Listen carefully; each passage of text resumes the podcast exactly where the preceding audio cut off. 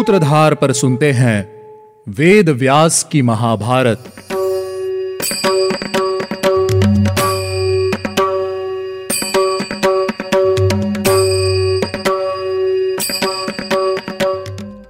Hello listeners स्वागत है आपका वेद व्यास की महाभारत के सीज़न फाइव में। उम्मीद है आपको हमारे एपिसोड सुनने में उतना ही आनंद आ रहा होगा, जितना आनंद हमें इन्हें आपके लिए बनाने में आता है। वेद व्यास की महाभारत में आप सुनते हैं गीता प्रेस गोरखपुर द्वारा प्रकाशित महाभारत कथा। मैं हूँ आपके साथ आपकी सूत्रधार मान्या शर्मा। आज हम शुरुआत करेंगे हमारे थर्टीन एपिसोड की। इस एपिसोड में हम सुनेंगे शकुनी के षड्यंत्र के विषय में। लेकिन उससे पहले चलिए लेते हैं एक छोटा सा रिकैप पिछले एपिसोड में दुर्योधन पांडवों की समृद्धि को देखकर ईर्षा की आग में जल रहा था।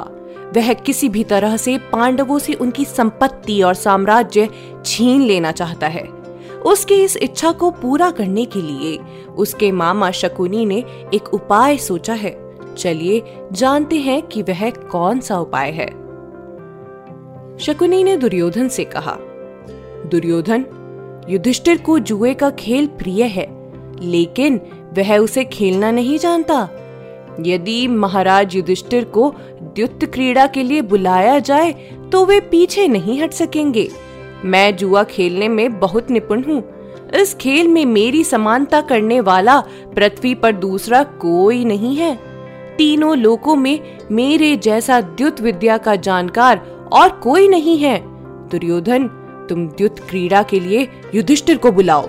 मैं युधिष्ठिर का राज्य राज्य लक्ष्मी सभी को तुम्हारे लिए अवश्य प्राप्त कर लूँगा। इसमें कोई संदेह नहीं है। दुर्योधन, तुम ये सारी बातें राजा धृतराष्ट्र से कहो।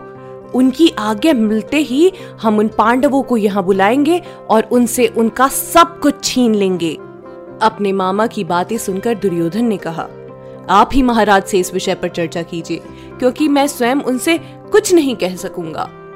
दुर्योधन के साथ शकुनी राजा युधिष्ठिर के राजसूय यज्ञ का उत्सव देखकर जब लौटा, तब उसने सबसे पहले दुर्योधन के मन की बात जानी और पूरी बातें जानने के बाद वह राजा धृतराष्ट्र के पास गया और इस प्रकार बोला, महाराज, दुर्योधन का रंग फीका पड़ता जा रहा है।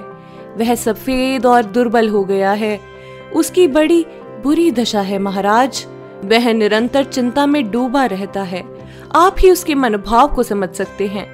उसे शत्रुओं की ओर से कोई असहनीय कष्ट प्राप्त हुआ है। आप उससे बात क्यों नहीं करते हैं? दुर्योधन आपका ज्येष्ठ पुत्र है। उसके हृदय में महान शोक व्याप्त है। आप उसका पता क्यों नहीं लगाते महाराज? शकुनी की बात सुनकर चिंतित धृतराष्ट्र दुर्योधन के पास जाकर बोले, दुर्योधन कुतो मूलम भृशमार्तोऽसि पुत्रक। श्रोतव्यश्चेन्मया सार्थो, ब्रूहि मे कुरुनंदन बेटा बेटा दुर्योधन, तुम क्यों दुखी हो? तुम्हारे दुख का क्या कारण है? सुना है, तुम बड़े कष्ट में हो। पुत्र, मुझे बताओ, यह शकुनी कहता है कि तुम्हारी कांति फीकी पड़ गई है। तुम सफ़ेद और दुबले हो गए हो। परंतु मैं बहुत सोचने पर भी तुम्हारे शोक का कारण नहीं समझ पा रहा हूँ, पुत्र। इस संपूर्ण महान ऐश्वर्य का भार तुम्हारे ही ऊपर है। तुम्हारे भाई तुम्हारे कहे अनुसार ही कार्य करते हैं। तुम बहुमूल्य वस्त्र ओढ़ते पहनते हो, बढ़िया खाना खाते हो, अपनी इच्छा अनुसार हर कार्य करते हो। फिर किस दुख से तुम सफ़ेद और दुबले हो गए हो, पुत्र? तुम दीन की भांति क्यों शोक करते हो? तुम मेरे ज्येष्ठ पुत्र होने के कारण सुलभ समस्त राजोचित सुखों के भागी हो, फिर भी तुम्हें कैसी चिंता हो रही है? बेटा, तुम्हारे शोक का कारण क्या है? यह मुझे बताओ। पिता का यह कथन सुनकर क्रोध और ईर्षा से भरे हुए दुर्योधन ने कहा, पिताजी, मैं अच्छा खाता पहनता तो हूँ, परंतु कायरों की भांति। मैं समय के परिवर्तन की प्रतीक्षा में रहकर अपने हृदय में भारी ईर्षा धारण करता हूँ। जो व्यक्ति शत्रुओं के प्रति अमर्ष रख उन्हें पराजित करके विश्राम लेता है और अपनी प्रजा को शत्रु से छुड़ाने की इच्छा रखता है, वही पुरुष कहलाता है। युधिष्ठिर की वह अत्यंत प्रकाशमान राज्य लक्ष्मी देखकर मुझे भोजन अच्छा नहीं लगता। वह मेरी कांति को नष्ट करने वाली है। शत्रुओं के बढ़ते और अपने को हीन दशा में जाते देख और युधिष्ठिर की उस लक्ष्मी को देख करके मैं चिंतित हो उठा हूँ पिताजी। यही कारण है कि मेरी कांति फीकी पड़ गई है, तथा मैं दीन, दुर्बल और सफ़ेद हो गया हूँ। राजा युधिष्ठिर अपने घर में बसने वाले अट्ठासी हज़ार स्नातकों का भरण पोषण करते हैं। उनमें से प्रत्येक की सेवा के लिए तीस तीस दासियाँ प्रस्तुत रहती हैं। इसके सिवा युधिष्ठिर के महल में दस हज़ार अन्य ब्राह्मण हर दिन सोने की थालियों में भोजन करते हैं। काम्बोज राज ने काले, नीले और लाल रंग के मृग चर्म के अनेक बहुमूल्य कंबल युधिष्ठिर को भेंट में भेजे थे। सभी राज लोग भेंट लेकर युधिष्ठिर के भवन में एकत्र हुए थे। उस महान यज्ञ में भूपाल गण युधिष्ठिर के लिए भांति भांति के बहुत से रत्न लाए थे। युधिष्ठिर के यज्ञ में धन की जैसी प्राप्ति हुई है, वैसी मैंने पहले कभी नहीं देखी और ना ही सुनी है। पिताजी, शत्रु की वह अनंत धनराशि देखकर मैं चिंतित हो रहा हूँ, मुझे चैन नहीं मिलता। वहाँ कितने ही ब्राह्मण लोग, वैश्य, सैकड़ों दलों में इकट्ठे होकर तीन खरब भेंट लेकर राजा के द्वार पर रोके हुए थे। वे सब लोग सोने के सुंदर कलश और इतना धन लेकर आए थे। तो भी वे सभी राजद्वार में प्रवेश नहीं कर पाते थे। वरुण देवता का दिया हुआ और कांस के पात्र में रखा हुआ मधु समुद्र ने युधिष्ठिर के लिए उपहार में भेजा था। वहाँ एक कलश भी रखा हुआ था, जिसे एक हज़ार स्वर्ण मुद्राओं से बनाया गया था, जिसमें अनेक प्रकार के रत्न जड़े हुए थे। उस पात्र में स्थित समुद्र जल को उत्तम शंख में लेकर श्री कृष्ण ने युधिष्ठिर का अभिषेक किया था। पिताजी, वह सब देखकर मुझे जड़ सा आ गया है। सभी पांडव जल लाने के लिए पूर्व, दक्षिण, पश्चिम, समुद्र तक तो जाया करते थे, किंतु सुना है कि उत्तर समुद्र के समीप मनुष्य नहीं जा सकता। वहाँ भी जाकर अर्जुन अपार धन कर के रूप में वसूल लाया है। राजा युधिष्ठिर के पास जो लक्ष्मी है वह देवराज इंद्र, यम, वरुण। यहाँ तक कि यमराज कुबेर के पास भी नहीं होगी। युधिष्ठिर की उस लक्ष्मी को देखकर मेरे हृदय में जलन पैदा हो गई है। मुझे क्षण भर भी शांति नहीं मिलती। पांडवों का ऐश्वर्य यदि मुझे नहीं प्राप्त हुआ तो मेरे मन को शांति नहीं मिलेगी। अब या तो मैं रणभूमि में उपस्थित होकर शत्रुओं की संपत्ति पर अधिकार प्राप्त करूँगा या शत्रुओं द्वारा मारा जाकर संग्राम में सदा के लिए सो जाऊँगा। वैसे भी ऐसी स्थिति में मेरे जीवन से क्या लाभ? पांडव दिनों दिन बढ़ते जा रहे हैं और हमारी उन्नति जैसे रुक गई है। उस समय शकुनी ने दुर्योधन से दोबारा कहा, दुर्योधन, तुमने युधिष्ठिर के यहाँ जो अनुपम लक्ष्मी देखी है, उसकी प्राप्ति का उपाय मुझसे सुनो। तुम जानते हो, युधिष्ठिर को जुआ खेलना बहुत प्रिय है परंतु वे उसे खेलना नहीं जानते हैं। द्युत अथवा युद्ध, किसी भी उद्देश्य से यदि उन्हें बुलाया जाए तो वे अवश्य आएँगे। मैं छल करके युधिष्ठिर को निश्चय ही जीत लूँगा और उनकी उस दिव्य समृद्धि को मांग लूँगा। तुम पांडवों को बुलाओ। शकुनी के ऐसा कहने पर राजा दुर्योधन ने तुरंत ही धृतराष्ट्र से कहा, पिताजी, इसके लिए इन्हें आज्ञा दीजिए। धृतराष्ट्र बोले, पुत्र विदुर मेरे मंत्री हैं, जिनके आदेश के अनुसार मैं चलता हूँ।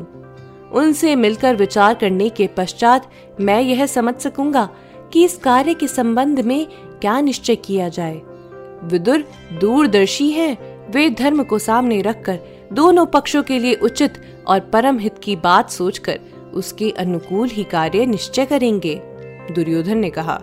विदुर जी, जब आपसे मिलेंगे, तब अवश्य ही आपको इस कार्य को करने से मना कर देंगे। पिताजी, यदि आपने इस कार्य से मुँह मोड़ लिया तो मैं निसंदेह अपने प्राण त्याग दूँगा। मेरी मृत्यु हो जाने पर आप विदुर के साथ सुख से रहिएगा और सारी पृथ्वी का राज्य भोगेगा भला मेरे जीवित रहने से आप क्या प्रयोजन सिद्ध करेंगे?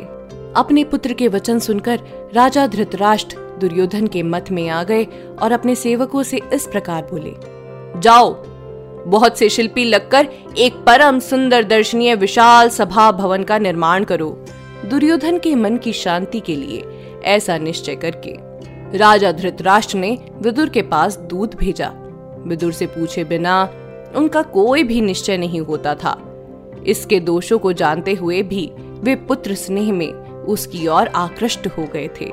विदुर कलह के द्वार रूप जुए का अवसर उपस्थित हुआ सुनकर, और विनाश को निकट आया हुआ जान धृतराष्ट्र के पास दौड़े दौड़े आए। विदुर ने अपने ज्येष्ठ भ्राता धृतराष्ट्र के पास जाकर उनके चरणों में मस्तक रखकर प्रणाम किया और इस प्रकार कहा, राजन, मैं आपके इस निश्चय को सही नहीं मानता। राजन, आप ऐसा प्रयत्न कीजिए जिससे जुए के इस खेल में पांडु के पुत्रों में भेदभाव न हो। धृतराष्ट्र ने कहा, विदुर, यदि हम लोगों पर देवताओं की कृपा होगी तो मेरे पुत्रों का पांडु पुत्रों के साथ निसंदेह कलह नहीं होगा। अशुभ हो या शुभकारी हो या अहितकारी, भाइयों में यह द्युत क्रीड़ा प्रारंभ होनी ही चाहिए। जब मैं द्रोणाचार्य पितामह भीष्म और तुम वहाँ उपस्थित रहोगे, तब किस प्रकार अन्याय होगा? तुम शीघ्र ही वेगशाली रथ पर बैठकर अभी इंद्रप्रस्थ को जाओ और युधिष्ठिर को बुला लाओ। विदुर, मेरा निश्चय तुम युधिष्ठिर से नहीं बताना।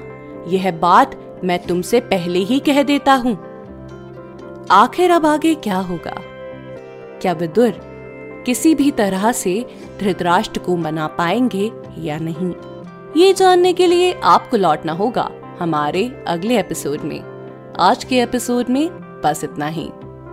उम्मीद है आपको हमारा यह एपिसोड पसंद आया होगा। अगर आप इस एपिसोड से रिलेटेड कोई भी सवाल पूछना चाहते हैं तो हमारे social media platform Twitter Facebook Instagram पर हमसे संपर्क कर सकते हैं। हमारा सोशल मीडिया हैंडल है माई सूत्रधार साथ ही साथ, ऐसी ही अनेक रोचक पौराणिक कथाओं के वीडियो देखने के लिए आप डाउनलोड कर सकते हैं हमारी सूत्रधार ऐप हमारी ऐप एंड्रॉइड और आईओएस दोनों यूज़र्स के लिए उपलब्ध है। यहाँ आपको हर एक कहानी, सुंदर चित्रण और सटीक फैक्ट्स के साथ मिलेगी। इसके अलावा आप श्री राम कथा मिनी टेल्स पॉडकास्ट हिंदी और इंग्लिश नल दमयंती प्रेम कथा, हिंदी इंग्लिश तथा ऐसी ही अनेक कहानियाँ अपने मन पसंद ऑडियो प्लेटफॉर्म पर सुन सकते हैं। लिंक आपको डिस्क्रिप्शन में मिल जाएगा। मैं आपकी सूत्रधार मान्या शर्मा मिलूँगी आपसे अगले एपिसोड में। याद रखिएगा, हम हर सोमवार और शुक्रवार आपसे मिलते रहेंगे।